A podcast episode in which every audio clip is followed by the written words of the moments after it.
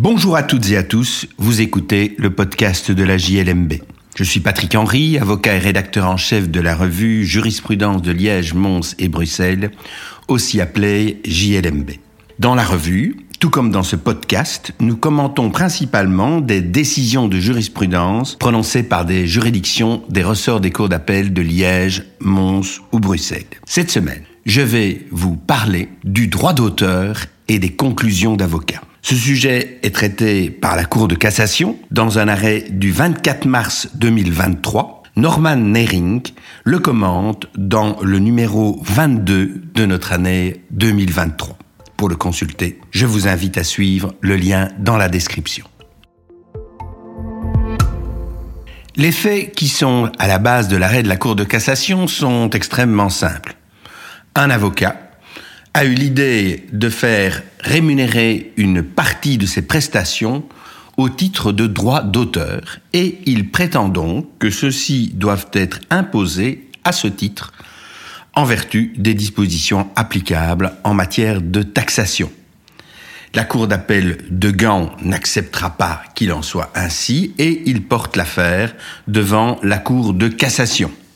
La Cour de cassation va, dans un premier temps, euh, rappeler que conformément à l'article 17, paragraphe 1er, quinto du Code des impôts sur le revenu 1992, les revenus qui proviennent de la cession ou de la concession de droits d'auteur sont imposables comme revenus mobiliers et non comme revenus professionnels.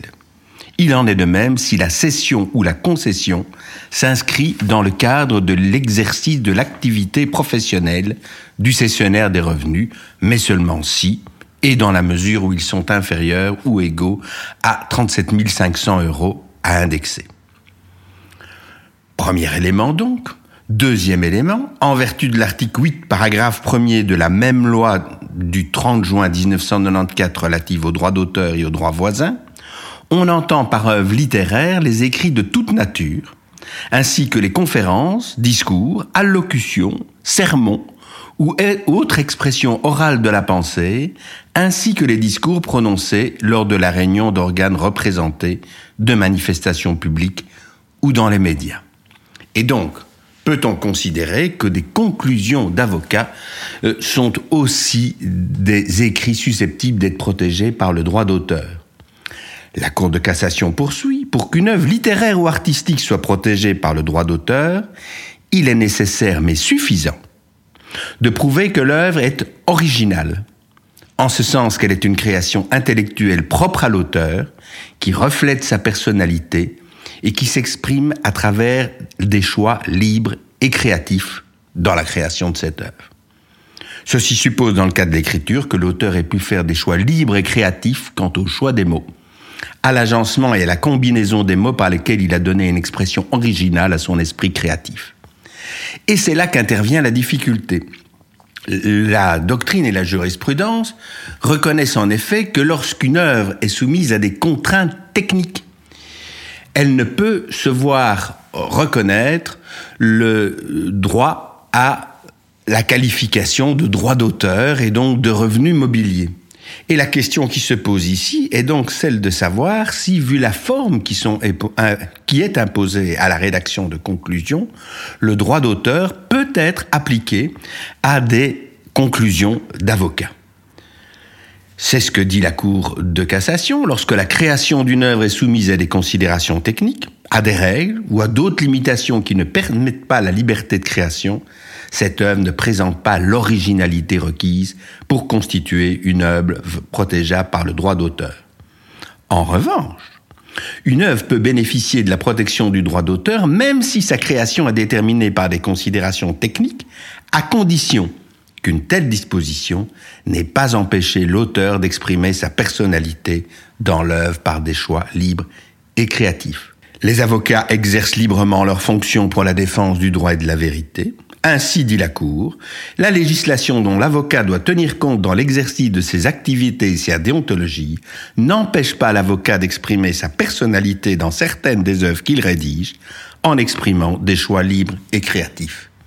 Et dès lors, l'arrêt qui décide qu'un avocat dans l'exercice de sa profession ne réalise pas normalement de création intellectuelle résultant de choix libres et créatifs n'est pas légalement justifié.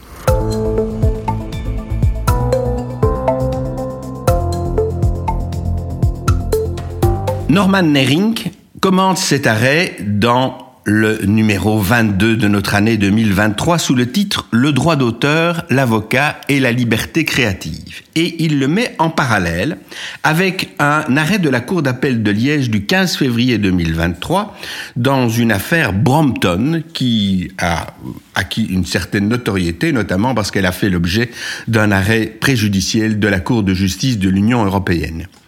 Les vélos Brompton, vous les connaissez peut-être, ce sont ces petits vélos pliables qui peuvent se mettre dans trois positions, la position pour rouler, la position en attente et la position de stockage, et qui ont donc une forme qui était dictée en partie par cette nécessité de rendre le vélo pliable. Et nous verrons que la Cour d'appel de Liège va considérer, bien sûr, il y avait eu du droit des marques, des brevets qui avaient pu s'appliquer à cela, mais va considérer que le droit d'auteur ne peut pas s'appliquer à euh, un tel vélo pliable parce que la forme qu'il a adoptée était presque entièrement dictée par les contraintes techniques auxquelles on voulait aboutir. Euh, si on voulait avoir un vélo pliable qui puisse se replier en trois, se transporter comme l'est le vélo Brompton, il n'y avait pratiquement pas d'autre possibilité techniquement sérieuse que d'adopter euh, la forme qui était adoptée par euh, le concepteur de ces vélos Brompton. Et donc on va refuser à cet auteur le, le, bénéfice des droits d'auteur alors qu'il essayait de le faire valoir à l'égard d'une entreprise coréenne qui avait développé un vélo similaire avec euh, une forme qui ressemble très fort à celui euh, du concepteur originaire. Euh, le Norman Nering fait observer que, en ce qui concerne les conclusions d'avocats, les, les, choses ne se présentent pas de la même façon. La plume de l'avocat est libre, en tout cas, elle n'est pas suffisamment contrainte par les règles légales, éthiques, déontologiques ou grammaticales pour éteindre la possibilité d'effectuer des choix libres susceptibles d'être protégés par le droit d'auteur.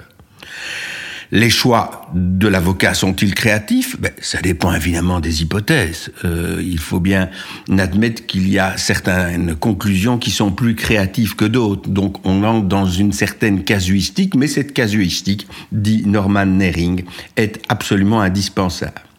Il cite un arrêt de la Cour de justice de l'Union européenne du 16 juillet 2009 dans l'affaire Infopac International, dans laquelle la Cour avait dit, s'agissant des éléments de telles œuvres sur lesquelles porte la protection, il convient de relever que celles-ci sont composées de mots qui, considérés isolément, ne sont pas en tant que tels une création intellectuelle de l'auteur qui les utilise, ce n'est qu'à travers le choix la disposition et la combinaison de ces mots qu'il est permis à l'auteur d'exprimer son esprit créateur de manière originale et d'aboutir à un résultat constituant une création intellectuelle. Il y avait là onze mots dans l'affaire en question. Et donc, par conséquent, l'administration fiscale semble ne pas avoir d'autre choix que de devoir renoncer à contester sérieusement que les écrits des avocats peuvent être protégés par le droit d'auteur.